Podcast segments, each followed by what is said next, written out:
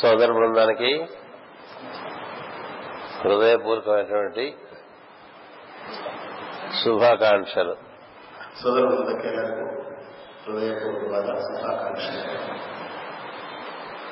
ఈసారి మనకి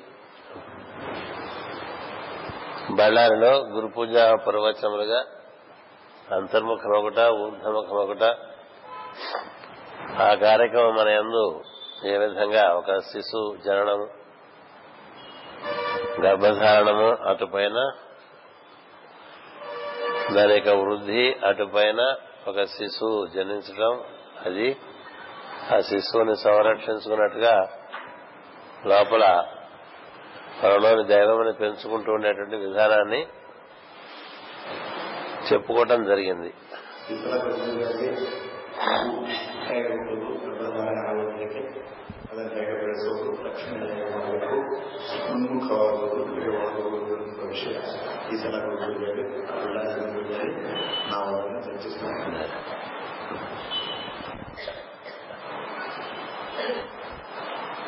అంతర్ముఖుడు అవుతున్న కొద్దీ ప్రకృతి యొక్క సహకారం పెరుగుతూ ఉంటుంది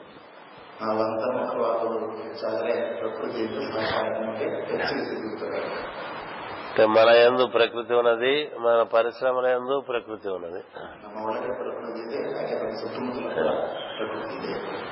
ఈ ప్రకృతి ఎందు వసిస్తున్నటువంటి మనం ప్రకృతి సహకారం లేకుండా ఏం చేయలేం. ಪ್ರಕೃತಿ ಸಹಕಾರವಿಲ್ಲದೆ ಏನು ಮಾಡೋಕ್ಕಾಗಲ್ಲ ప్రకృతిని విరోధించి ఏం చేయలేము ಪ್ರಕೃತಿಯನ್ನು ವಿರೋಧ ಮಾಡಿ ನಾವೇನ್ ಮಾಡ್ಲಿಕ್ಕೆ ಆಗುತ್ತೆ కాబట్టి కాసేపు ప్రశాంతిగా ఉందా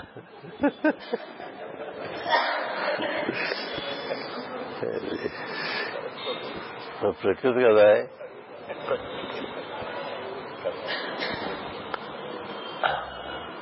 ತಮ್ಮ ತಮ್ಮ stand Sturgis. Sturgis. Sturgis. Sturgis.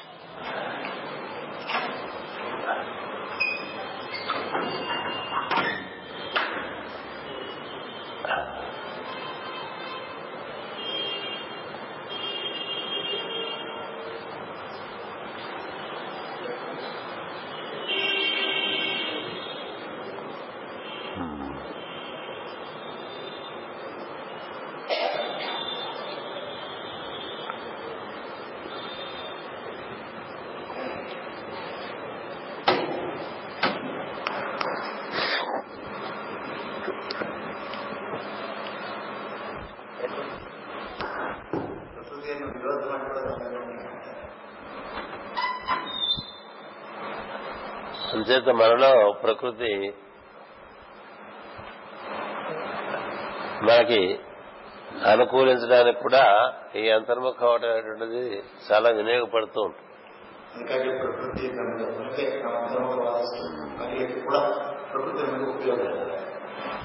ప్రకృతి సహకారంతోనే మనం మన మూలస్థానాన్ని చేరేటువంటి అవకాశం ఎక్కువ.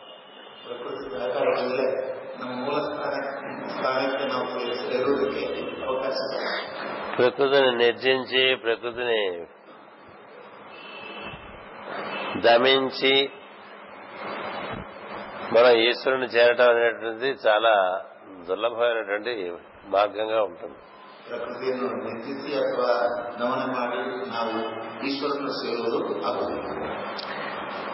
అంచేత మన ఎందరి ప్రకృతే మనకి మామూలుగా అంతరాయం కలిగిస్తుంది మన అంతరంగం చేరటానికి.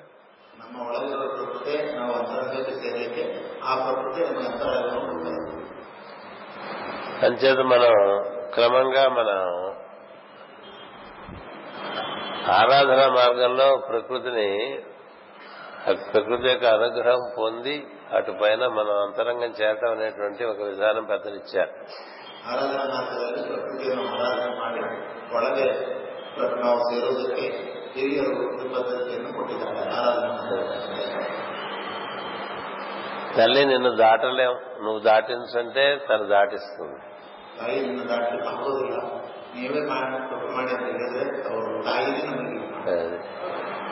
అలా తల్లి అనుజ్ఞ చేత తండ్రి దగ్గర చేరటం అనేటువంటిది ఒక మార్గంగా మనకి ఇచ్చారు ಅಮ್ಮವರ ಅನುಜ್ಞೆಯಿಂದ ಆ ತಂದೆಯ ಹೋಗಲಿಕ್ಕೆ ನಮಗೆ ಸೇರುವುದು ಹೇಗೆ ಎಂಬ ಒಂದು ಮಾರ್ಗವನ್ನು ಕೊಟ್ಟಿದ್ದಾರೆ ఆ మార్గాన్ని అనుగ్రహ అనుగ్రహ మార్గం అంటారు ಆ ಮಾರ್ಗವನ್ನು ಅನುಗ್ರಹ ಮಾರ್ಗ ಅಂತ ఆ, ಕರೆಯುತ್ತಾರೆ. అంటే తల్లి అనుగ్రహం చేత తండ్రిని చేరడం ತಂದೆ ತಾಯಿ ಅನುಗ್ರಹದಿಂದ ತಲುಪುವುದು అంచేత ప్రతినిత్యం మనం ఆరాధన చేసేప్పుడు కొంత ప్రకృతిని ఈశ్వరుడితో సమానంగా భావన చేసి మనం ఆరాధన చేస్తూ ఉండాలి.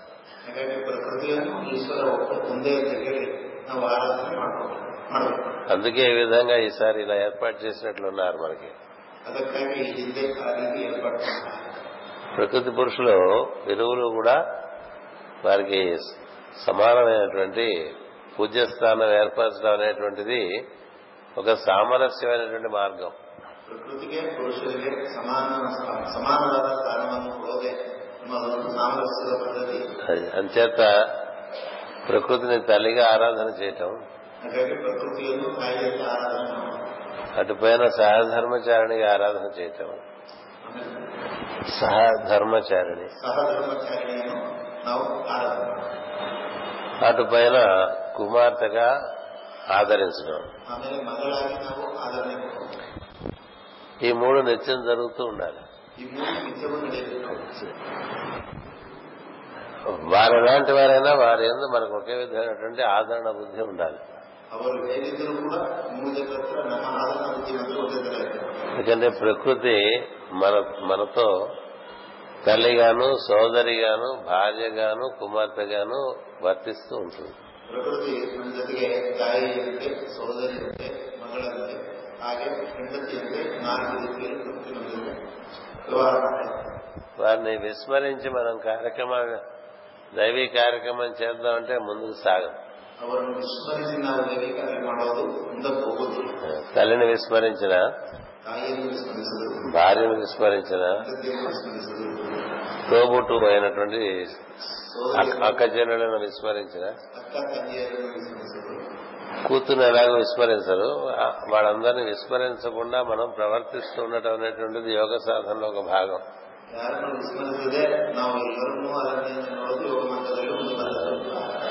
మీకు భాగవతంలో నారదుని పూర్వజన్మ వృత్తాంతం చదువుకున్నట్లయితే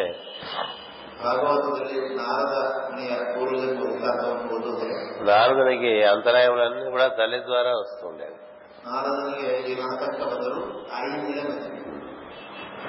కాబట్టి అక్కడ ప్రకృతి తనకి అనుకూలించట్లేదని తెలుసుకుని తల్లికి అనుగుణంగా అంటే ఆమె ఇష్టములకు అనుగుణంగా నువ్వు ప్రవర్తించడం అనేటువంటిది ఒకటి నేర్చుకుంటూ ఉండవలసి వస్తుంది.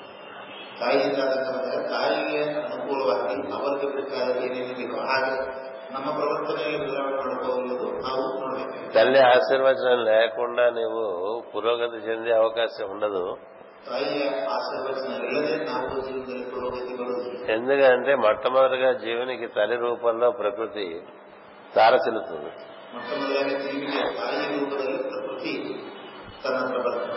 అంచేత తల్లి ఎడల మన ప్రవర్తన అనేటువంటిది మన హైందవ సాంప్రదాయంలో చాలా ఎక్కువగా చెప్తారు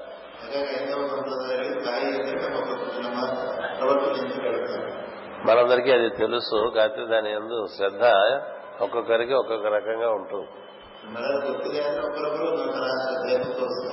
కానీ ఆత్మ సాధన మార్గంలో ఈశ్వరుని చేరుకుందాం అనేటువంటి ఒక ప్రయత్నంలో ఉండేటువంటి సాధకుడు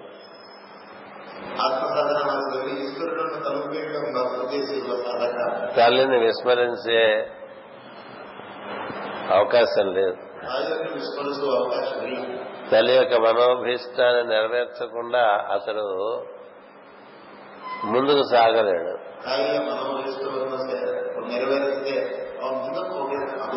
దానికి ఎన్నో కథలు ఉన్నాయి.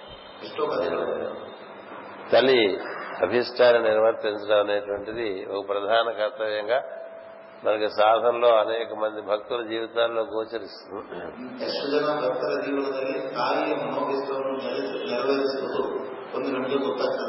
అందులో ప్రధానమైనటువంటి కథ నారద మహర్షి యొక్క కథ.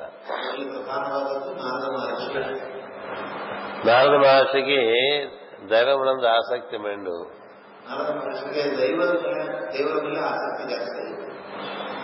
ఆయన పసితనం నుంచి కూడా దైవమునందు ఆసక్తి చూపిస్తూ ఉంటాడు. ఆయన తల్లి ఆమె ఎందు విపరీతమైన మమకారాన్ని చూపిస్తూ ఉంటాడు. ఆవిడ మమకారం ఈయన చేసుకుందాం సాధకి ఎప్పుడు సాధనకి ఎప్పుడు అడ్డొస్తూ ఉంటుంది.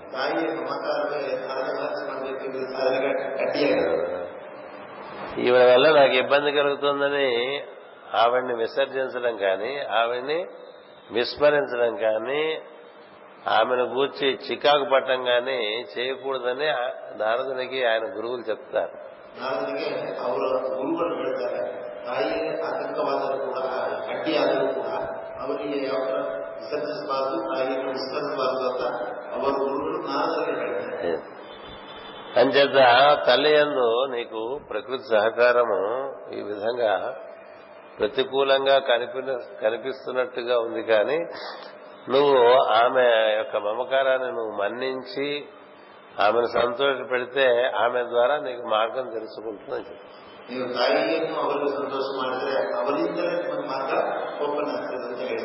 తల్లి ఆశీర్వచనం లేకుండా సాగటం అనేటువంటిది చాలా దుర్లభమైనటువంటి విషయం. అంచేతనే మనకి మాతృదేవో భవ అని చెప్తూ ఉంటాం కదా.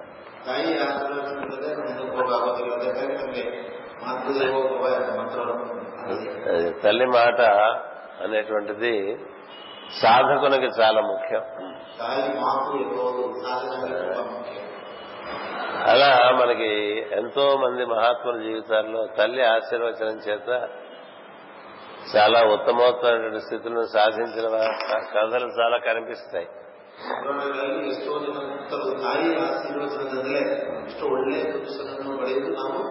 ఎందుకంటే తల్లి రక్షణ ఆ పిల్లవాణి ఎందు చాలా ఎక్కువగా ఉంటుంది. అలాగే మీకు రావణాసుడు జీవితం తీసుకున్నా రావణ బ్రహ్మ బాగుంది. పూలు అలాగే అందం. చూసాను కదే కదా. రావణుడు మహాభక్తుడు కదా శివభక్తుడు.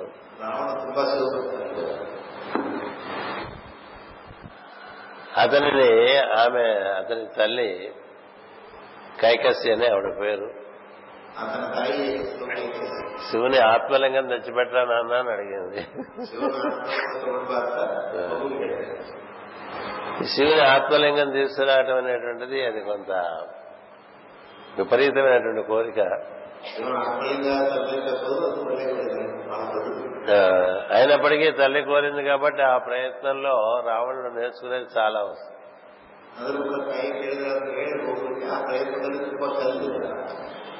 తల్లి మాటను మనం పాటించి ఆమె కోరికలను తీరుస్తూ ఆమెను సంతోష పెడుతూ మనం ముందుకు సాగుతుంటే మన జీవితంలో కొన్ని కొన్ని వికాసములు మనకి కలిగేటువంటి అవకాశం చాలా ఎక్కువ ఉంటుంది. ఎందుకంటే జీవితంతో కూడా వికాసం చెందటానికే తప్ప ఇంకంతకన్నా విజయం ఏం లేదు.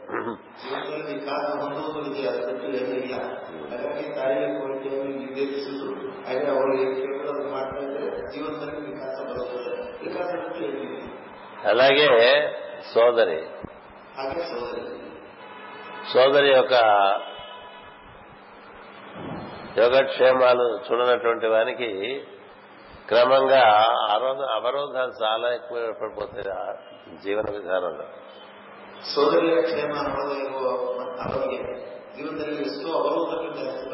చాలా ఈ రోజుల్లో చాలా తక్కువ మందికి ఆ విషయం తెలుసు. ఎందుచేతంటే తల్లిని విస్మరించడం ఒకటి జరుగుతుండగా సోదరుని బాగా విస్మరిస్తూ ఉంటారు.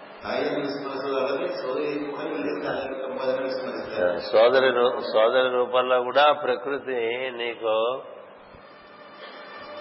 పరిసరాల్లో ఎప్పుడు ఉంటూ ఉంటుంది. సోదర కూడా ప్రకృతి మనకున్న దానిలోనే మన సోదరుని ఎప్పుడూ మనం సంరక్షించుకుంటూ ఉండాలి ఆదరించుకుంటూ ఉండాలి.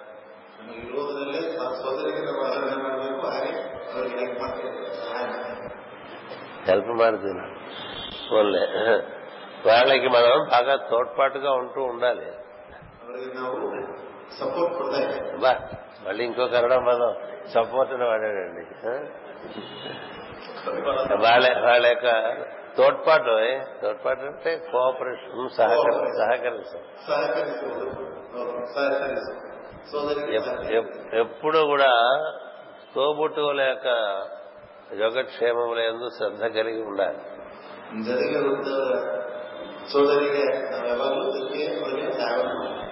గుర్తుపెట్టుకోండి తల్లి తర్వాత మనని ఎప్పుడు మౌనంగా లోపల ఆశీర్వదించేది తోబుట్టువే.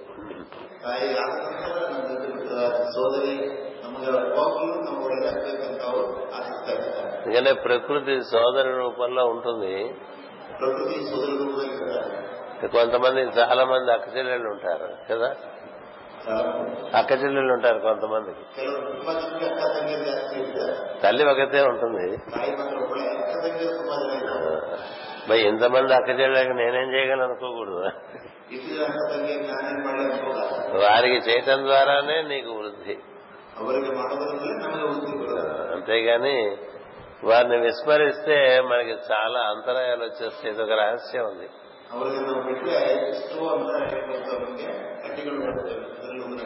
మనకి తల్లిని విస్మరించకూడదని చెప్పేటువంటిది ఈ కన్యా రాశిలో చెప్తాను సోదరుని భార్యని విస్మరించకూడదని మిథున రాశిలో చెప్తారు.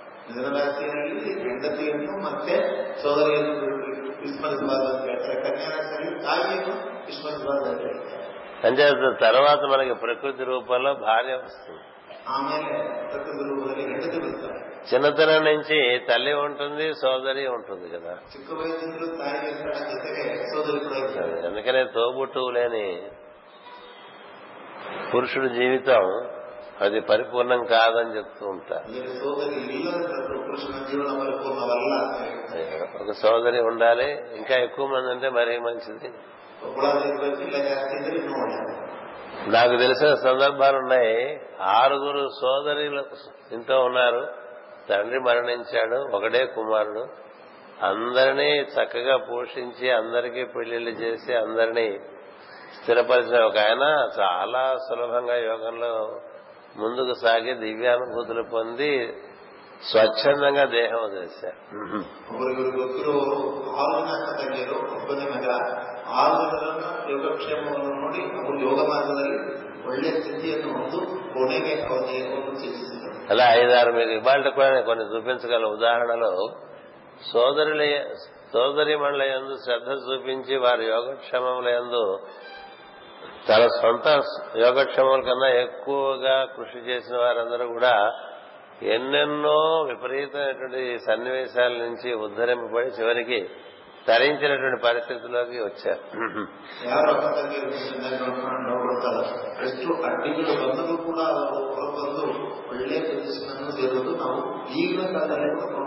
మనం ప్రకృతి ప్రకృతి అంటే ఏదో కొంత ఇంపర్సనల్గా అవ్యక్తంగా అనుకుంటూ ఉంటాం కానీ మన దారిదాపుల్లో ప్రకృతి ఎలా ఉంటుంది?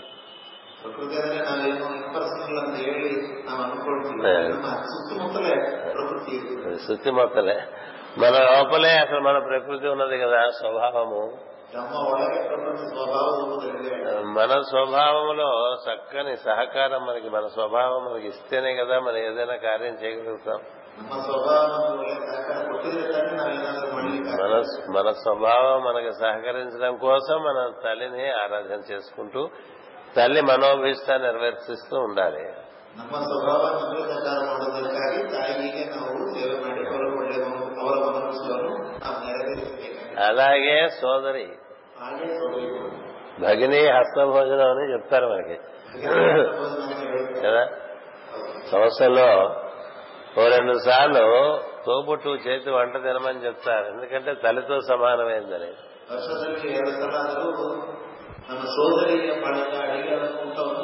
ఎందుకంటే తల్లికి ప్రతిరూపమే తోబుట్టు.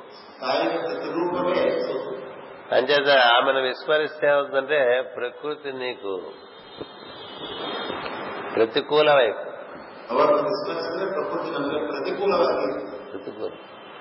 అటు పైన భార్య లేక భర్త.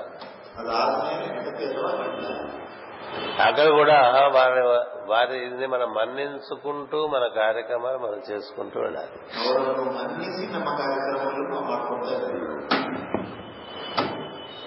మారినంగానే ఒకసారి మార్చేశారు.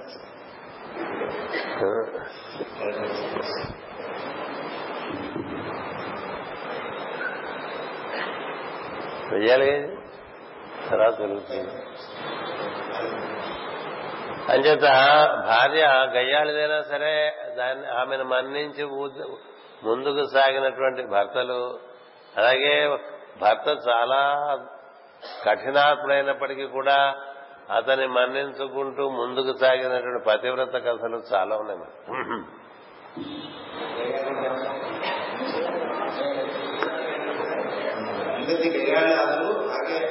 ಗಂಡ ಸರಿ ಎದುರು ಕಠಿಣಾತ್ಮವಾದರೂ ಕೂಡ ಅವರಿಗೆ ಸೇವೆ ಮಾಡಿ ಎಷ್ಟೋ ಉದ್ಧಾರ ಆಗಿದೆ ಜನರ ಕಥೆಗಳು ಬಹಳ ನಮಗೆ అది. రెండు పక్కల ఉంటాయి అవి కదా ಎರಡು ಕಡೆ ಇರ್ತವೆ ಅಲ್ವಾ ಗಂಡ ಹೆಂಡತಿ. మొగుడు నేర్పించే పెళ్ళాలు ఉంటారనుకోకండి పెళ్ళాలు నేర్పించే మొగుడు చాలా మంది ఉన్నారు అది బయటికి రావాలి ಹೆಂಡತಿಯನ್ನು ತೊಂದರೆ ಕೊಡುವಂತಹ ಗಂಡಗಳಿದ್ದಾರೆ ಹಾಗೆ ಗಂಡನನ್ನು ತೊಂದರೆ ಕೊಡುವಂತಹ ಹೆಂಡತಿ ಇದ್ದಾರೆ ಅಂದ್ರೆ ಆ ಕಥೆಗಳು ಹೊರಬರುವುದಿಲ್ಲ అంటే నువ్వు కారణంగా నీ భార్య దుఃఖపడకూడదు. నువ్వు కారణంగా నీ తల్లి దుఃఖపడకూడదు. నువ్వు కారణంగా నీ సోదరి దుఃఖపడకూడదు. దుఃఖపడకపోవటం అంటే దానివల్ల నువ్వు ఉత్తీర్ణమైనట్టు కాదు. వాళ్ళు సంతోష పెడితే ఉత్తీర్ణమైనట్టు. ముందు దుఃఖపెట్టకపోవటం అనేటువంటిది ఫండమెంటల్ కదా ఎందరో మహాత్ముల జీవితాలు తీసుకుంటే స్త్రీలు కాని పురుషులు కాని వారి భర్తలు వాళ్ళకి సరిగ్గా ప్రతిరూపంగా వ్యతిరేకంగా ఉండేవాళ్ళు ఎంతో మంది ఉన్నారు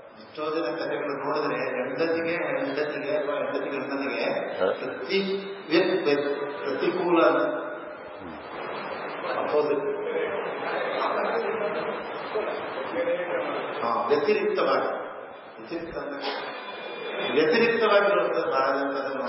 ಗಂಡ ನಿಂತಿದ್ರೆ ಆಪೋಸಿಟ್ ఎంత వ్యతిరేకంగా కనిపిస్తే అంత నీకు కర్మక్షాళనం జరుగుతుందని గుర్తుపెట్టు ಇಷ್ಟು ಕಾಣಿಸ್- ಕಾಣಿಸಿದ್ರೆ ಎಷ್ಟು ನೆಗೆಟಿವ್ ಆಗಿದೆ ಅಪೋಸಿಟ್ ಆಗಿ ಅಷ್ಟು ಕರ್ಮ ಕ್ಷಾಳನ ಆಗ್ತದೆ ಅಂತ ನಾವು ನೆನ್ಕೊಂಡ್ವಿ మనం అనుకుంటాం మా ఆవిడ నాకు నెగిటివ్ అనుకుంటాం కదా ನಾವು ಅನ್ಕೊಳ್ತೀವಿ ನಮ್ಮ ಗಂಡ- ಹೆಂಡತಿ ನೆಗೆಟಿವ್ ಅಂತ ನಾವು ತಿಳ್ಕೊಳ್ತೀವಿ ఆవిడ అలాగే అనుకుంటుంది ಅವರು ಕೂಡ ಹೇಗೆ ఏం చేద్దా కొన్ని భావాలు కలవకపోవటం వల్ల అలా ఉంటారు. ఈ భావముల యొక్క సారూప్యం ఉండటం లేకపోవడంతో సంబంధం లేకుండా ఆమెను పరిరక్షించే విషయంలో ఎలాంటి అశ్రద్ధ కలగకూడదు.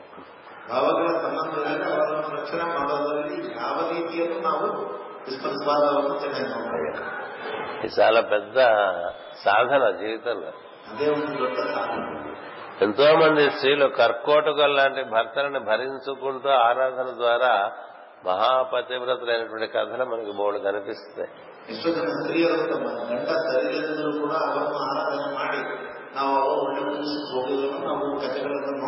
మీరాబాయి సక్కుబాయి ఇలా మనం తీసుకుంటే అలాగే పురుషులు కూడా ఎంతో ఇబ్బంది పడుతూ ఉంటారు భార్యల వలన. ಹಾಗೆ ಕೆಲವು ಪುರುಷರು ಕೂಡ ಬಹಳ ಹೆಂಡತಿಯಿಂದ ಎಷ್ಟೋ ತೊಂದರೆಗಳನ್ನು ಪಡ್ತಾ ಇರ್ತಾರೆ అది భార్య అని భావించకూడదు ಅವು ಭಾರ್ಯ ಅಂತ ಹೆಂಡತಿ ಅಂತ ಭಾವಿಸ್ತಾರೆ ప్రకృతి తన ఎందు సహకరించడానికి ఆంక్షలు పెడుతుందని తెలుసుకోవాలి ಪ್ರಕೃತಿ ತನಗೆ ಸಹಕಾರ ಮಾಡೋದಕ್ಕಾಗಿ ಅಂಚೆಗಳನ್ನು ಗಿಡ್ಡೆಗಳನ್ನು ಇಟ್ಟಿದೆ ಅಂತ ಹೇಳ್ತಾರೆ. అంచేత చూసారా మనం సామె చెప్తుంటాం పులికి పాలిచ్చి ఆవు తిరిగి వచ్చినట్టుగా దూడకు పాలిచ్చి ఆవు పులి దగ్గరికి వెళ్ళింది అంటారు చూసారా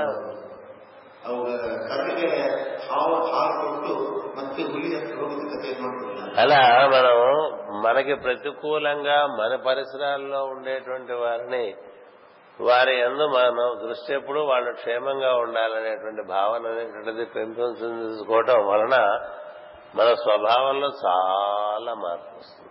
ನಮ್ಮ ಜೊತೆಗಿರುವವರೆಲ್ಲರೂ ಕೂಡ ಚೆನ್ನಾಗಾಗಬೇಕು ಅಂತ ಹೇಳಿ ನಾವು ಸಾಧನೆ ಮಾಡಬೇಕು ಹಾಗೆ ನಾವು ಪ್ರವರ್ತನೆ ಮಾಡಬೇಕು ನಮ್ಮ ಸ್ವಭಾವದಲ್ಲಿ ಸಾಕಷ್ಟು ಬದಲಾವಣೆ ಬರುತ್ತೆ అంచేత మన పరిసరములలో పరిస్థితులు ఎలా ఉన్నాయనేది ఏం తెలియజేస్తుందంటే అది మనకి ధృ దర్పణమే మన యొక్క స్వభావం యొక్క దర్పణమే.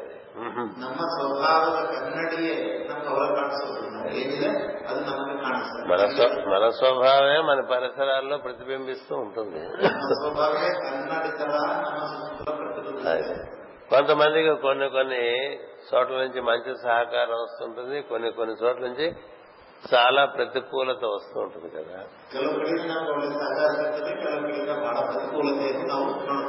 చేత ఈ ప్రతికూలతను అనుకూలంగా మార్చుకోవటంలో నీ స్వభావంలో క్రమంగా సామరస్యం వచ్చి అది దైవీ స్వభావంగా తయారయ్యేటువంటి అవకాశం దానివల్ల ఏర్పడుతుంది.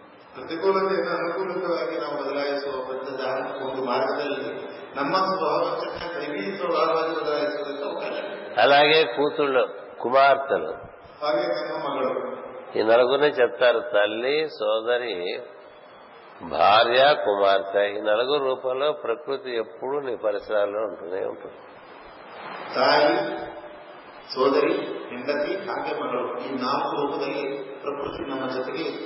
వారి ఎందు వారి వలన నీకు ఆనందం కలుగుతుందా దుఃఖం కలుగుతుందా అనే దాంతో సంబంధం లేకుండా వారి ఆనందం కోసం నువ్వు నిత్యం కృషి చేస్తూ ఉండాలి. ಅವರಿಂದ ನಮಗೆ ಆನಂದ ಬರ್ತದೆ ದುಃಖ ಬರ್ತದೆ ಎಂಬ ವಿಷಯ ಇಟ್ಟು ಅವರ ಆನಂದದಗೋಸ್ಕರ ನಾವು ನಿರಂತರವಾಗಿ ಶ್ರಮಿಸಬೇಕಾಗ್ತದೆ అది ప్రత్యేకమైనటువంటి ఓ- సౌలభ్యం కల్పిస్తుంది ఆత్మ సాధకుడికి ಆತ್ಮಸಾಧನದ್ದು ಪ್ರತ್ಯೇಕವಾದ ಸವಲತ್ತು ಅಂತ ಹೇಳ್ಬೋದು ఇలా కొన్ని కొన్ని కథలు తెలుసు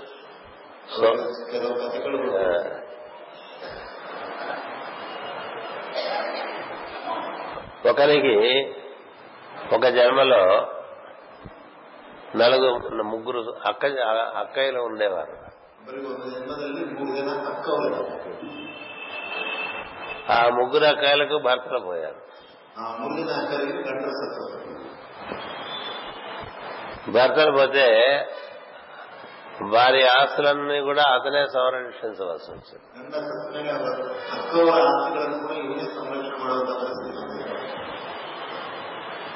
ఆస్తులు సంరక్షించడంలో భాగంగా ఆస్తులన్నీ నెమ్మదిగా కాజేయటం అనేటువంటిది జరిగింది ಆಸ್ತಿ ಸಂರಕ್ಷಣೆ ಮಾಡುವುದರಲ್ಲಿ ಅತ್ಯಂತ ಇವಳು ತಗೊಳ್ಳೋದೊಂದು ಪರಿಸ್ಥಿತಿ ಬಂದಿದೆ అతడు తర్వాత తర్వాత జన్మలో చాలా కష్టాలకు లోనైపోయి వాళ్ళకి తెల తెవలని కష్టాలు వచ్చాయి ಆಮೇಲೆ ಜನ್ಮದಲ್ಲಿ ಆ ಆಸ್ತಿ ಅವನು ಅವರ ಅಕ್ಕರ ಅವರ ಆಸ್ತಿಗೆ ತಗೊಳ್ಳೋದಕ್ಕೆ ಈಗ ಜನ್ಮದಲ್ಲಿ ಅವನಿಗೆ ಏನು ಇಲ್ಲದ ಪರಿಸ್ಥಿತಿ ಬಂದಿದೆ మనకి భర్తధారి సుభాషితాల్లో ఉంటుంది నిజభుజ శక్తి చేత గణించు ధనంబు భుజించుట ఉత్తమంబు ಮೃತರಲ್ಲಿ ಸುಭಾಷಿತದಲ್ಲಿ ಒಂದು ಮಾತಿದೆ ತಮ್ಮ ಶಕ್ತಿಯಿಂದ ನಾವು ತಾನು ಗಳಿಸಿದ ದುಡ್ಡನ್ನು ತಿನ್ನೋದು ಉತ್ತಮವಾದ అలాగే పిత్రార్జితాన్ని తినటం అనేటువంటిది మధ్యమము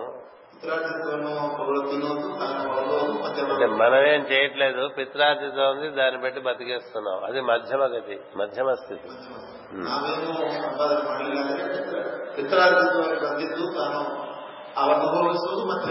అది భార్య ఆస్తి మీద బతికేటువంటి భర్తది అధమ స్థితి అని చెప్పారు.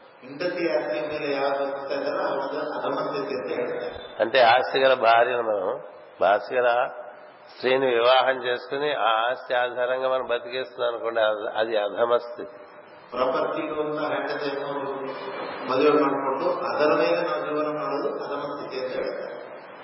ఇది కాక ఇతర స్త్రీలు అంటే సోదరి మండలు లేకపోతే ఇంకో విడోస్ వాళ్ళు వీళ్ళు మూడు మంది ఉండేవాళ్ళు దొరకరా వాళ్ళందరూ ఆస్తులు సంరక్షణ అనేటువంటి పేరు చేత వాటిని మనం కైవసం చేసుకున్నటువంటి వారి గతి ఏమిటో నేను చెప్పలేనని చెప్పాడు భరత్ ಹೆಂಡತಿಯಲ್ಲದೆ ಬೇರೆಯವರು ಸೋದರಿಯರಲ್ಲಿ ಬೇರೆಯವರು ಅವರ ಆಸ್ತಿಯನ್ನು ನಾವು ತಗೊಂಡಿದ್ರೆ ಇವರಿಗೆ ಏನಾಗ್ತದೆ ಅಂತ ಹೇಳಿ ಆಗಲ್ಲ ಅಂತ ಹೇಳಿದ್ರು ಬರ್ತದೆ ఈ పద్యం అంటే భర్తసారి కేవలం నీతి సా- పద్యాలే చెప్పాడు అనుకోబోకండి ಕೆಲವರು ಕೇವಲ ನಮ್ಮ ಒಳ್ಳೆ ತಿರುಳು ಹಿಡಿದು ఆయన చెప్ ఆయన చెప్పినటువంటి సుభాషితంలో ఆధ్యాత్మికపరమైనటువంటి కూడా చాలా ఉన్నాయి ಅವರ ಹೇಳಿದ ಸುಭಾಷಿತದಲ್ಲಿ ಸುಭಾಷಿತದಲ್ಲಿ ಆಧ್ಯಾತ್ಮಿಕವಾದ ಅಂಶಗಳು ಬರ್ತವೆ అంచేత ఆ విధంగా మనం మన చుట్టూ ఉండేటువంటి ప్రకృతిని ఆదరించి పోషించి పూజించి సాగుతూ ఉంటే మీ సాధన చాలా సులభంగా సాగు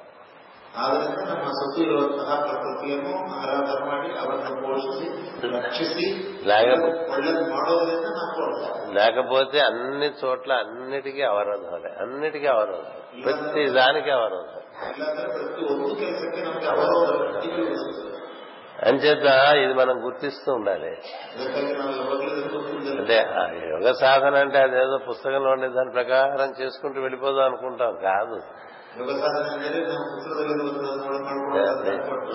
నిత్య జీవితంలో నీ స్వభావం నీకు సహకరించాలంటే నీ ప్రకృతి నీకు సహకరించాలంటే ನಿಮ್ಮ ಪ್ರಕೃತಿ ನಿಮಗೆ ಸಹ- ಸಹಕರಿಸಬೇಕೆಂದರೆ నీ జీవితంలో నీకు ప్రకృతిగా తారసలేటువంటి మాతృమూర్తి సోదరి భార్య కుమార్తె వీరి ఎందు మన యొక్క ప్రవర్తన దృష్టి ఎలా ఉన్నది అనేది ముఖ్యం ನಿಮ್ಮ ಜೀವನದಲ್ಲಿ ನಿಮ್ಮ ಜೊತೆಗಿರುವಂತಹ ಮಾತೃಮೂರ್ತಿಯಾಗಲಿ ಸೋದರಿಯಾಗಲಿ ಹೆಂಡತಿಯಾಗಲಿ ಮಗಳಾಗಲಿ ಅವರ ಜೊತೆಗೆ ನಿಮ್ಮ ಪ್ರವರ್ತನೆ ಹೇಗಿದೆ ಎನ್ನುವುದನ್ನು ನೀವು ಚೆನ್ನಾಗಿ ನೋಡಬೇಕು అందుకనే మనకేం చెప్తారంటే నాలుగు స్థితులు చెప్తారు ఆ, ధ్యాన మార్గంలో ఒకటి ఏంటంటే శివునిపై పడుకుని తాండవం ఆడుతున్నటువంటి కాళీ.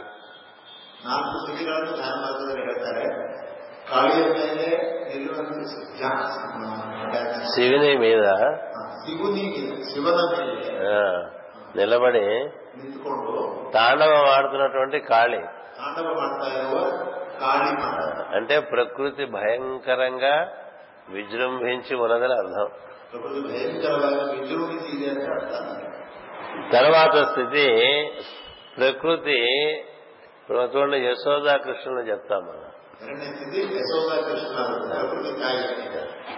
అంటే ఏంటి? అంతకుముందు నేను తొక్కేస్తుందే ప్రకృతి.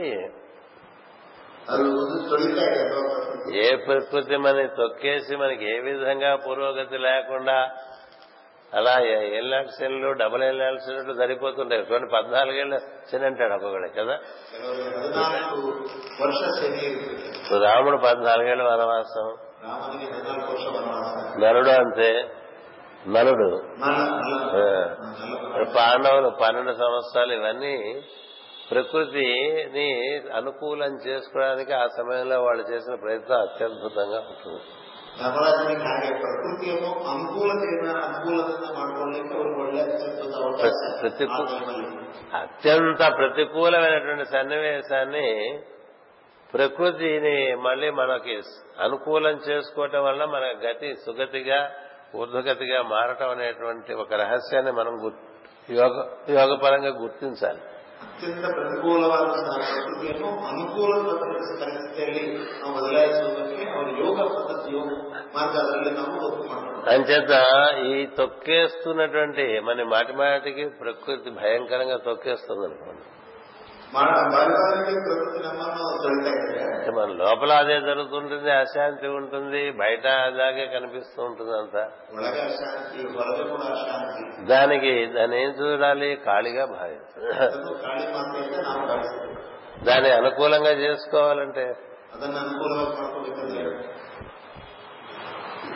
ఈ ప్రకృతి మూర్తులను మనం అనుకూలంగా వారితో ప్రవర్తించడం ప్రారంభం చేయాలి.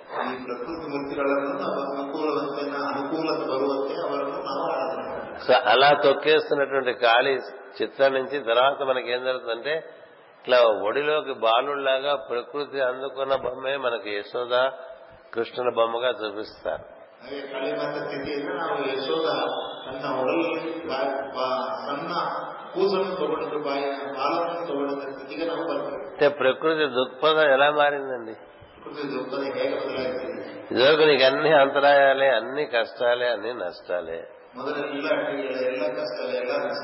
ప్రకృతి నీకు వ్యతిరేకంగా పనిచేస్తుంది. అంచేది ఇప్పుడేం జరిగింది? నీవు చేసేటువంటి నువ్వు సర్దుబాట్లు చేసుకునే ప్రకృతి చూపించేటువంటి సహకారాన్ని బట్టి ఆమె నిన్ను ఒడిలోకి తీసుకుంటుంది.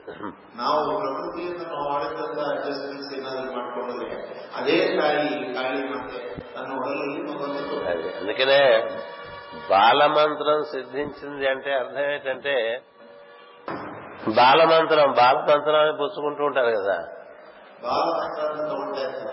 బాలమంత్రం సిద్ధించిందంటే అర్థం ఏంటంటే నీకు ప్రకృతి సహకారం బాగా లభిస్తుందని అర్థం.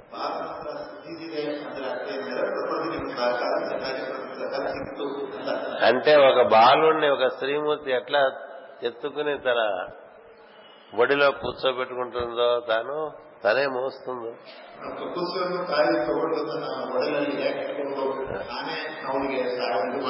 చూడండి ఎంత వ్యత్యాసం ఉంది రెండింటికి. చాలా వ్యత్యాసం.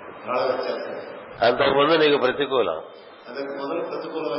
ఇప్పుడు నీ అందు ప్రేమ ఆదరణ అనురాగము వాత్సల్యము. అలాంటి వాత్సల్యం ప్రకృతి దగ్గర నుంచి లభిస్తుంటే నీకు పురోగతికి అడ్డే ఉంటుందండి?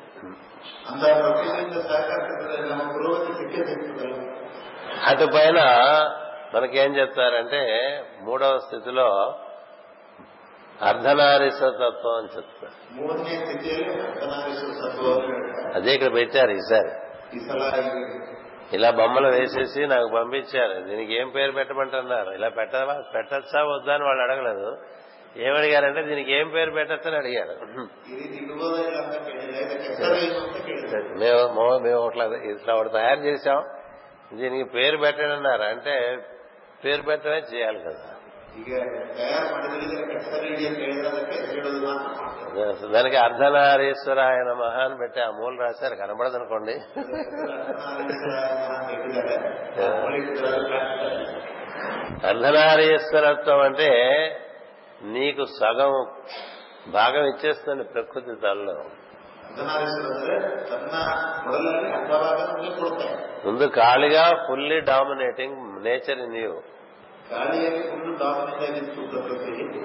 నీ నీకు ఏం చేయాలి? తనకు అనుకున్నదే నువ్వు చేయాలి. అది బానిసత్వమే ప్రకృతికి. అక్కడి నుంచి క్రమంగా ప్రకృతి యొక్క వాత్సల్యం. దాన్నే వాడు మేరీ బాల యేసు మేరీగా పెట్టుకుంటారో. అది మనకు సనాతనంగా కృష్ణుని ఎత్తుకున్నటువంటి యశోదగా చెప్తూ ఉంటారు.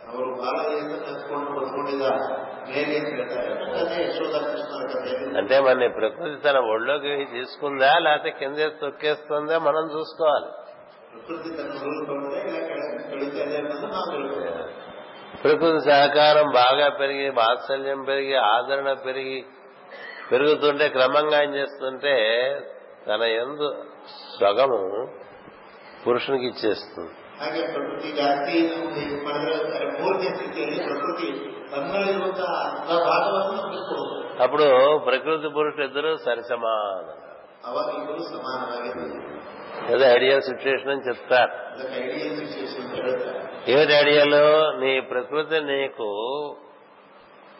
పార్ట్నర్ గా ఉంటుందండి ನಿಮ್ಮ ಪ್ರಕೃತಿ ನಿಮಗೆ ಪಾರ್ಟ್ನರ್ ಆಗಿರ್ತಾರೆ in anything you do she cooperates ಏನಾದ್ರೂ ಮಾಡಿದ್ರು ಕೂಡ ಅವರು ನಿಮಗೆ ಸಹಕಾರ ಕೊಡುವಂತಾರೆ అండ్ వైసీ వర్స ಎರಡು ಕಡೆ ಆ ಕಡೆ ಕೂಡ ನೀವು ಕೊಡ್ತೀರ ಅವರು ಕೊಡ್ತಾರೆ అందుకనే ఆ మనకి ఆ దంపతులను ఇచ్చారు ఎవరు లక్ష్మీనారాయణులు ఉమామహేశ్వరులు ಅದಕ್ಕೆ ದಂಪತಿಗಳು ಕೊಟ್ಟಿದ್ದಾರೆ ಲಕ್ಷ್ಮೀನಾರಾಯಣ ಉಮಾಮಹೇಶ್ವರ ಅಂತ ಹೇಳ್ತಾರೆ. వాణి హిరణ్య గర్భులు ವಾಣಿ ಹಿರಣ್ಯಗರ್ಭರು ಹಾಗೆ శచి పురంధరులు వశిష్ట అరుంధతులు అది ಆ ರೀತಿ సీతారా సీతారాములు ಸೀತಾರಾಮ. అంతవరకు ఆపుదాం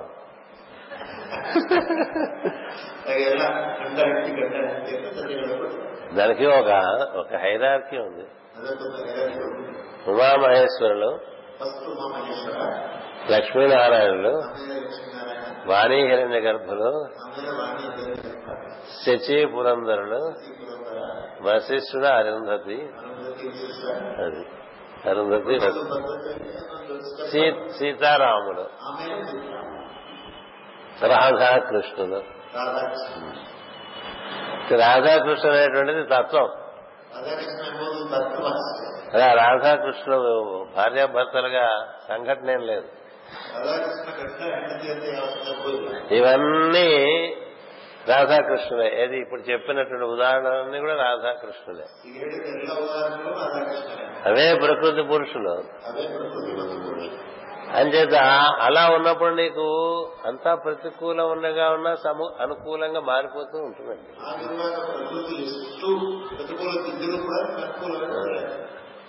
ఈ సులువు తెలియాలి యోగంలో.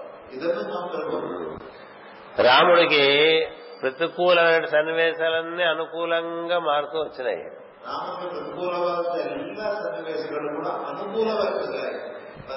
మనకి ఎవరు వృద్ధి చెందుతున్నారంటే ప్రతికూలమైనటువంటి పరిస్థితులు కానీ వ్యక్తులు కానీ అనుకూలంగా మారుతున్నట్టు అంటే వారు పురోగతి సాధిస్తున్నారని అర్థం.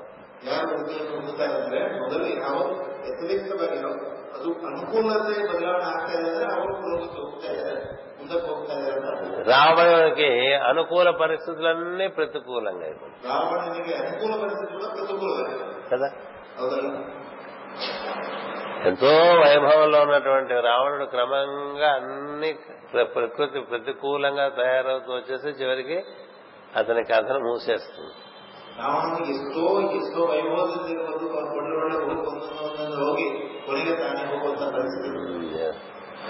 రాముడికి అత్యంత ప్రతికూలమైన పరిస్థితులన్నీ అనుకూలంగా మారుకుంటూ వచ్చేస్తాయి ಶ್ರೀರಾಮನಿಗೆ ಅತ್ಯಂತ ಪ್ರತಿಕೂಲವಾದ ಪರಿಸ್ಥಿತಿ ಕೂಡ ಎಲ್ಲ ಅನುಕೂಲವಾಗಿ ಬದಲಾವಣೆ దేని వలన ಯಾವುದರಿಂದ అతడు ప్రకృతితో ప్రతిస్పందించేటువంటి దాని యందు చూపిన విజ్ఞత వలన ರಾಮನು ಪ್ರಕೃತಿಯಲ್ಲಿ ಅವನು ತೋರಿಸಿದ್ದ ಒಂದು ಸ್ಪಂದನೆ ಆ ವಿಘ್ನತೆಯಿಂದ ಅವನಿಗೆಲ್ಲ ಪ್ರತಿಕೂಲವಾದ ಕೂಡ ಅನುಕೂಲವಾಗಿದೆ అలాగే భారతంలో అర్జునుడికి అన్ని ప్రతికూ అనుకూలంగా తయారై వస్తూ ఉంటాయి. ప్రతికూలం అంతా కూడా అనుకూలంగా తయారై వస్తూ ఉంటుంది.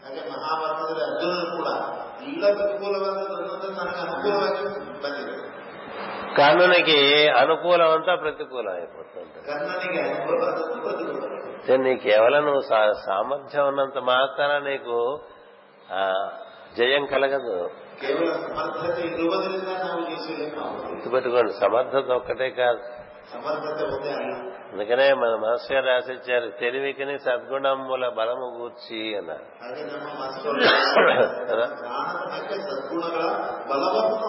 Let virtue be the strength of my intelligence కానీ ఉత్త ఇంటెలిజెన్స్తో అన్ని సాధించేద్దానుకుంటే ప్రతి చోట మొహం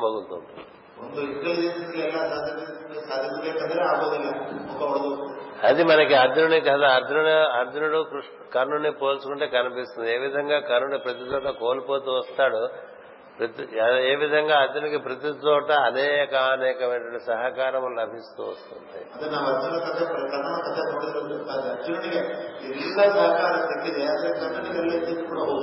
అలాగే రాముని కథ కూడా. అలాగే మనం చాలా సినిమాలు చూస్తూ ఉంటారు కదా. అందులో కథానాయకుడు ఉంటాడు ప్రతినాయకుడు ఉంటాడు. అది. ప్రతినాయకుడు చాలా బలవంతుడు చాలా పలుకుబడి చాలా అధికారం చాలా ధనం కలిగి ఉంటాడు.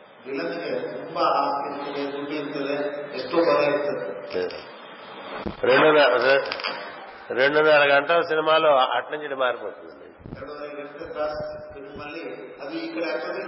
అది. నాయకుడు బలవంతుడైపోతాడు ప్రతి నాయకుడు బలహీనుడైపోతాడు చివరికి నాయకుడి చేతిలో ప్రతి నాయకుడు మరణిస్తాడు. అదే కదా మన కథలన్నీ కూడా.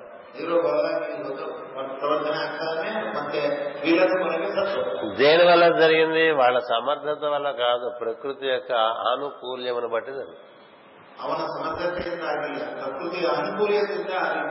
ఎన్ని రకాలుగా అనుకూలం కనిపిస్తుందో అర్జునుడి జీవితం తరిచి చూస్తే. ಅರ್ಜುನ ಜೀವನವನ್ನು ನೋಡಿದ್ರೆ ಎಷ್ಟು ತರ ಅವರಿಗೆ ಸಹಕಾರ ಸಿಕ್ಕಿದೆ ಅನ್ನೋದು రకరకాలుగా దేవతా సహకారం లభిస్తూ ఉంటుంది నువ్వు నువ్వు గనక ప్రకృతితో చక్కగా నువ్వు ప్రతిస్పందిస్తూ ఉంటే ಪ್ರಕೃತಿಯಿಂದ ಒಳ್ಳೆ ಪ್ರತಿಸ್ಪಂದನೆ ಮಾಡಿದ್ರೆ ತರ ತರ ನಮ್ಗೆ ಅನುಕೂಲತ ಅವರಿಂದ ಒಂದು ಸಹಕಾರ ಸಿಗುತ್ತದೆ అది ప్రకృతిని విస్మరిస్తే నీకు ఉన్న బలం కూడా తగ్గిపోతుంది ಪ್ರಕೃತಿನ ವಿಸ್ಮರಿಸಿ ವಿಸ್ಮರಿಸಿದ್ರೆ ನಮಗಿರುವ ಬಲವು ಕಡಿಮೆ ಆಗ್ತದೆ. అర్జునుడికి చూడండి వాయువు ఎప్పుడు అనుకూలంగా వేస్తుంది యుద్ధంలో.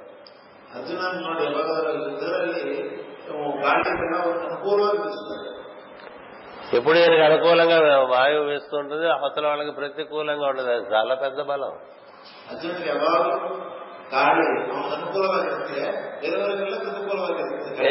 ఏం చేద్దంటే జెండా మీద కపిరాజు ఉన్నాడు కాబట్టి. అలాగే అక్షయ తూణీర ఉంటుంది. ఇలా ఒక బాణం తీస్తే మళ్ళీ ఇంకో బాణం అక్కడ రిప్లెనిష్ అయిపోతూ ఉంటుంది. అలా కిలోమీటర్ల దూరం పాటు ఆయుధాలు మోసుకుంటూ వెనకాల ఎవరు ఉండక్కర్లా మిగతా వాళ్ళందరికీ ఆయుధాలు వెనకాల భోగిలు బోగీలు మన గూడ్స్ ట్రైన్ అంత పొడుగ్గా ఉంటాయి ప్రతి వాళ్ళకి వెనకాల ఆయుధాలు ఉండేటువంటి రథాలు.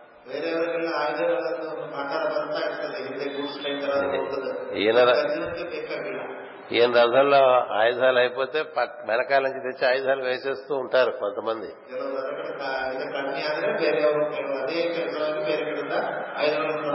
ఆ సమస్య అర్జునుడికి లేదు. అలాగే ఎదుటి వారు వేసే దివ్యాస్త్రాలు అర్జునుని బాధించకుండా రథంలో దైవమే కూర్చుని ఉంటాడు.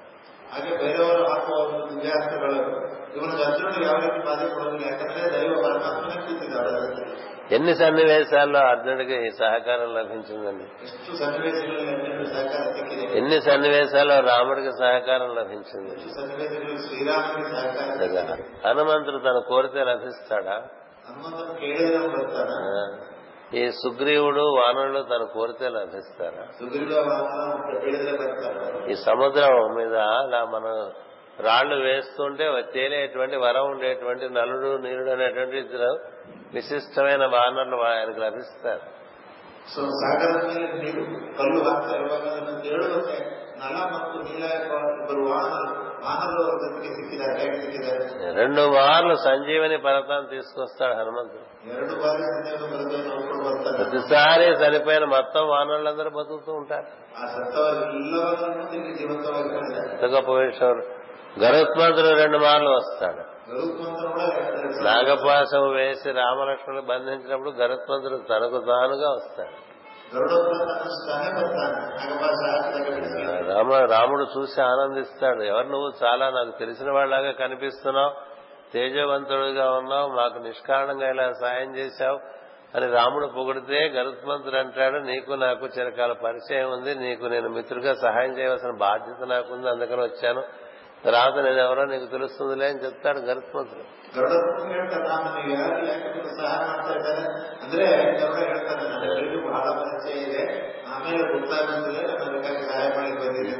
ఈ దృష్టితో రామాయణ చదవండి. ఎలాగా? అనాయ అయాచితముగా రామునికి ప్రకృతి నుంచి ఎలాంటి సహకారం లభించిందో చూడండి.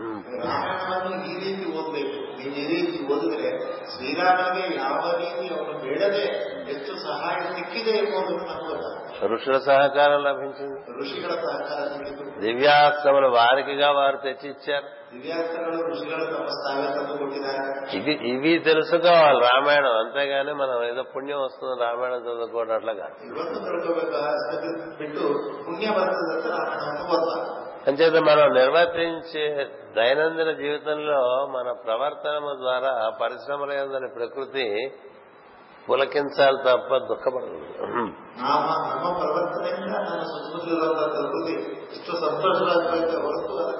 ప్రవర్తన అంటే రాముడు లాంటి దివ్యమైన మూర్తులు నడుస్తున్నప్పుడు పశువులు వృక్షములు కూడా పులకించిపోతుండేది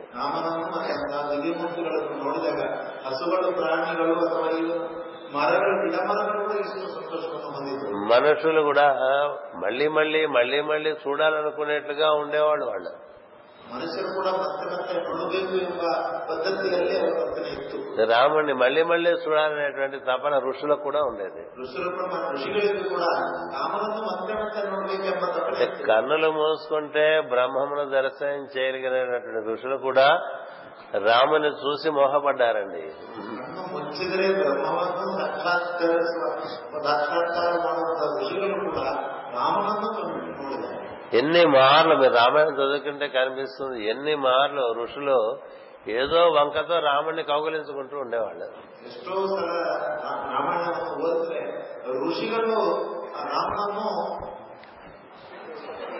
ఆలింగనం ఆలింగనం. కౌగులించుకోవడం అంటే ఆలింగనం.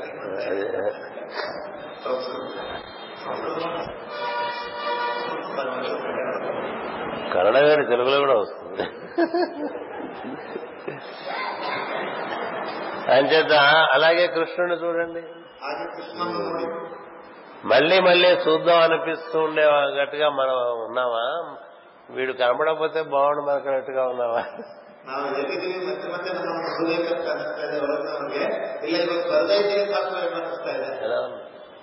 మన జీవితం తరచు చూసుకుంటే మనల్ని ఇతరులు మళ్ళీ మళ్ళీ చూద్దాం అనుకుంటున్నారా? చాలే అనిపిస్తుంది.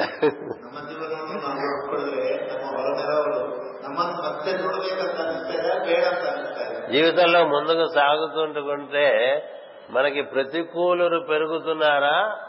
ప్రతికూలు అనుకూలు అవుతున్నారా?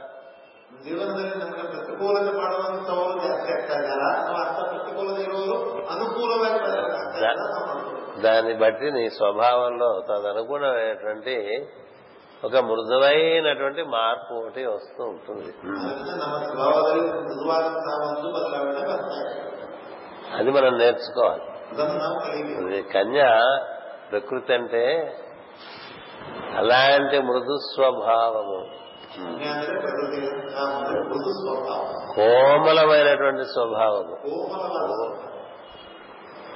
కోమలం అంటే ఎంత నిర్మలమో చెప్పలేదని అర్థం.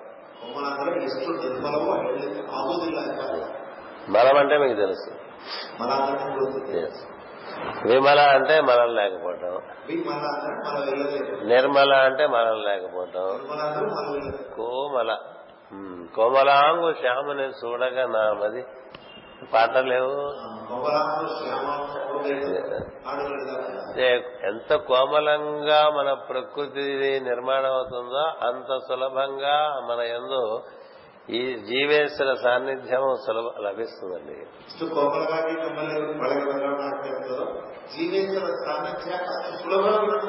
అందుకని జీవేశ్వర సాన్నిధ్యానికి ఉపాయం ఏమిటి అని అడిగితే ఒకటే ఉపాయం ఉంది. కోమలమైనటువంటి స్వభావాన్ని నువ్వు ఏర్పాటు చేసుకోవటం.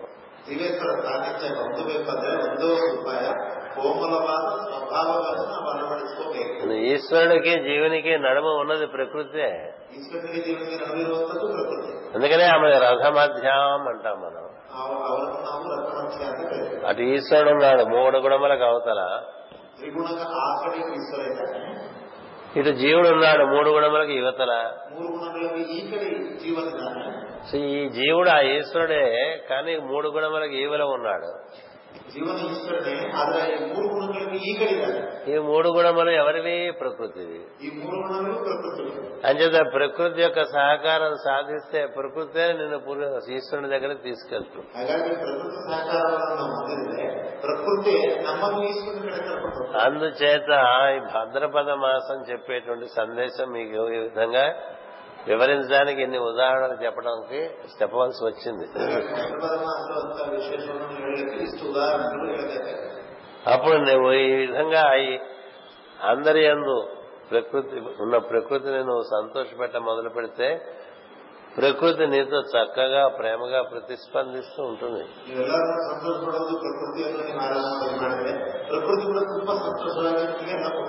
కథలో కనిపించే జంతువులు సహకరించిన సన్నివేశాలు ఉంటాయి.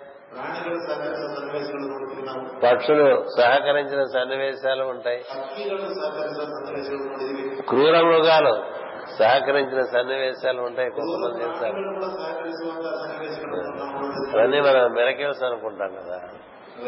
మెరకేవ్స్ అనుకుంటాం.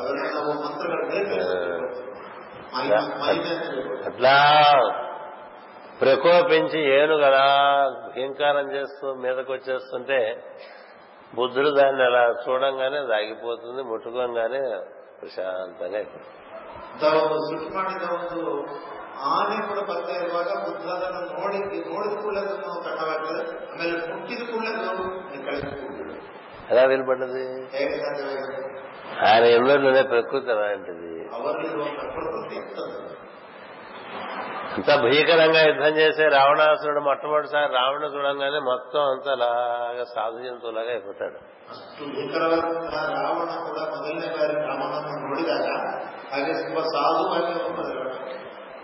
అంత అమిత పరాక్రమవంతుడు ఎంతో కఠినమైనటువంటి హృదయం కలవాడు కూడా రాముని యుద్ధంలో మొట్టమొదటిసారి అంతకుముందు ఎప్పుడు రాముడిని చూడలేదు.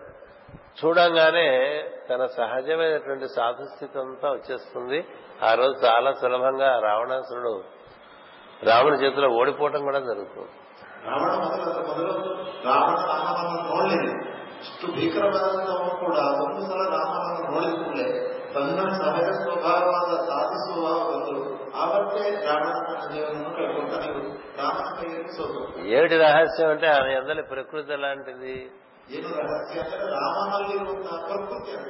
రాముని బాణం తగిలినటువంటి వాలి ರಾಮನ ಬಾಣ ತಾಕದ ಬಾಲಿ బాణంతో రావణ కొట్టాడనే బాధ పోయి రాముని ప్రశంసించడం మొదలు పెడతాడు ఆ బాణం యొక్క స్పర్శ చేత ಬಾಣ ತೆರ ಹಾಕ್ತಾನಂತ ಹೇಳಿ ಆ ನೋವನ್ನು ಬಿಟ್ಟು ರಾಮನನ್ನು ಪ್ರಶಂಸೆ ಮಾಡುತ್ತಾನೆ ಬಾಲಿ చివరికి రామభక్తులు అయిపోతాడు మరణించే లోపల. అదే మనం చెప్తూ ఉంటాం కదా. కొంతమంది తిట్టినా బాగుంటుంది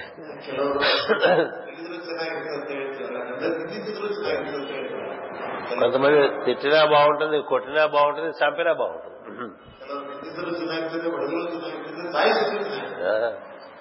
మరి భీష్ముడు అదే అడుగుతాడు కృష్ణుని చంపేసాను నువ్వు చంపేవా నువ్వు చంపేవా ఎందుకని? ఆ స్పర్శ.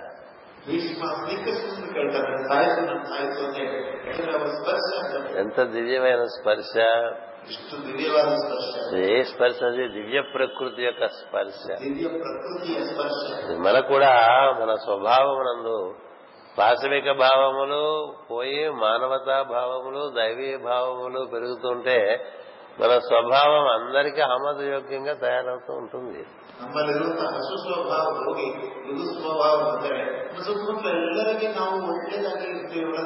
అలా నిర్మలమైన స్వభావం ఏర్పరచుకున్నటువంటి వాడికి పదము భద్రంగా ఉంటుందని భాద్రపద మాసం చెప్తుంది.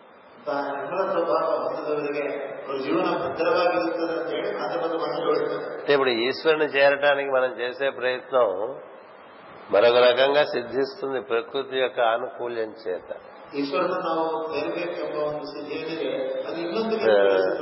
ఈశ్వరుని ఇంక మనం చేరే ప్రయత్నం కల మనం ప్రకృతిని సంతోష పెట్టుకుంటూ వెళ్తూ ఉంటే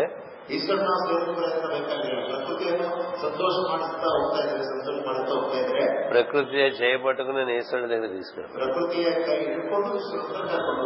ఎందుకంటే తనలోని అనేక అనేకమైన ఆవరణలన్నీ కూడా తానే దర్శనమిచ్చేస్తుంది ఇది ఒక సాధన విధానం ఇది. అంచేత ఇలా కూడా ఆలోచించండి. ఎంచేతంటే మనం ఏమాత్రం మన స్వభావంలో మార్పు లేకుండా ఎన్ని రకాలుగా కసరత్తులు చేసినా ఆత్మసాధన పేరున అవేం ఫలించవు. ನಮ್ಮ ಸ್ವಭಾವದಲ್ಲಿ ಬದಲಾವಣೆ ತರದೆ ನಾವು ಹಾಗೆ ಇದ್ದು ಹೇಗಿತ್ತು ಹಾಗೆ ಇದ್ದು ಎಷ್ಟು ಕಸರತ್ತುಗಳು ಮಾಡಿದ್ರು ಎಷ್ಟು ನಾವು ಸಾಧನೆ ಮಾಡಿದ್ರು ಆತ್ಮ ಸಾಧನೆಗೆ ಏನು ಬರುವುದಿಲ್ಲ ನಮ್ಮ ಸ್ವಭಾವದಲ್ಲಿ ನಾವು ಬದಲಾವಣೆ ತರಬೇಕು. ప్రకృతి దాటించాలంటే ప్రకృతి అనుకూలం కావాలి ಪ್ರಕೃತಿನ ದಾಟಬೇಕಂದ್ರೆ ನಾವು ಪ್ರಕೃತಿ ಅನುಕೂಲತೆ అదే అనుకూలత ఉంటే గడప గడప గడప దాటించేస్తాం ಅನುಕೂಲತೆ ಇದ್ರೆ ಅದೇ ನಮ್ಮನ್ನು ಕರ್ಕೊಂಡು ಹೋಗ್ತಾ ಇರ್ತದೆ అందుకనే మనం గడపలకు కూడా బొట్లు పెట్టుకుంటూ ఉంటాం దుర్గని దాటించేదని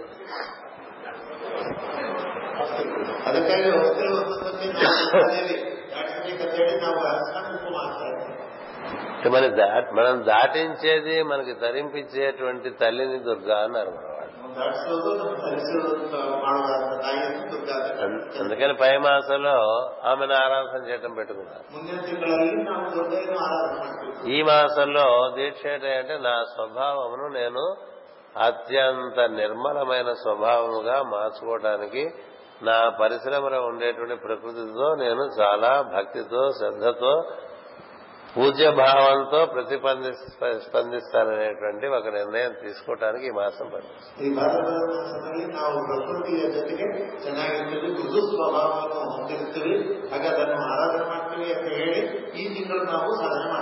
ఇలా మనకి జ్యోతిష్ చక్రంలో ఈ ద్వాదశ మాసముల ఎందు ఒక్కొక్కసారి ఒక్కొక్క దృక్పథాన్ని ఇస్తూ ఉంటారు. మనం ఎన్ని దృక్పథాలను అవగాహన చేసుకుని వాటిని ఆచరణలోకి తీసుకురావడానికి ప్రయత్నం చేస్తామో దానివల్ల మన ఎందు స్వభావం యొక్క మార్పు త్వరితగతిని జరుగుతూ ఉంటుంది.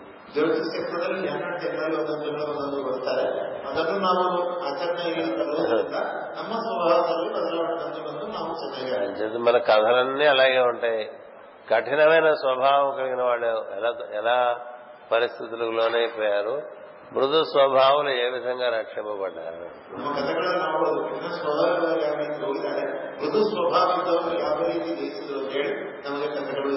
అంచేత మన పరిసరాల్లో ఉండేటువంటి వ్యక్తులు వస్తువులు మన యొక్క దృక్పథము అది చాలా నిర్మలమైనటువంటిదిగా మనం చేసుకోవడానికి ప్రయత్నం చేయాలి.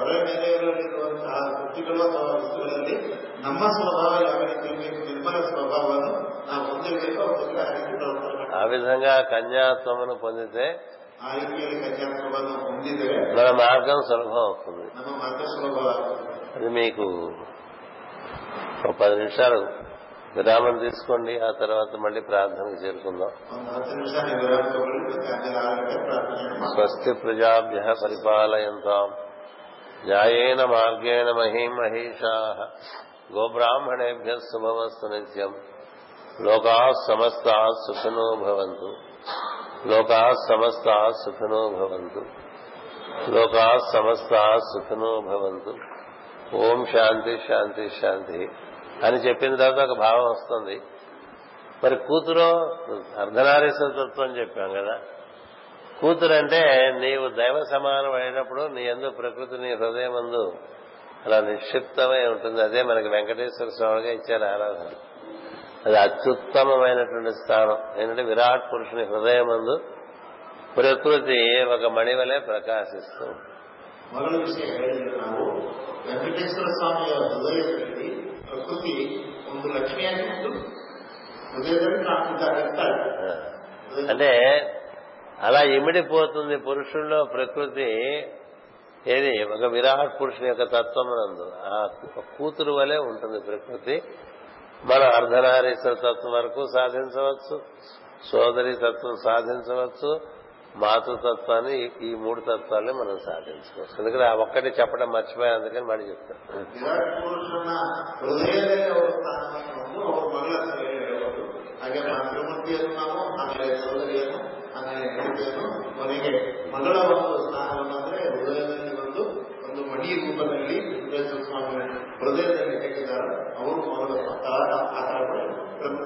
మొదట పురుషుల మీద తాండవం చేస్తున్నటువంటి ప్రకృతి చిట్ట చివరికి పురుషుని హృదయం అందు కుమార్తె వలె నిలిచిపోతుంది.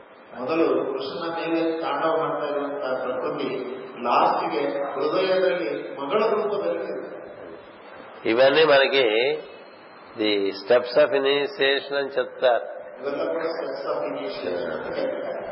చెప్తా ఇదొక అవగాహన మీకు ఎంత వీలుంటే అంత ఈ అవగాహన ఏదైనా ఒకటి మన ఆచరణలో పెట్టడం వల్ల మనకి సుగతి లభిస్తుంది తప్ప ఇలా ఎంతకాలమైనా మనం ఇంట్లో ఉండొచ్చు విన్నప్పుడు ఎప్పుడు బాగుంటాయి ఇవి. చెప్పేవాడికి బాగుంటాయి వినేవాడికి బాగుంటాయి.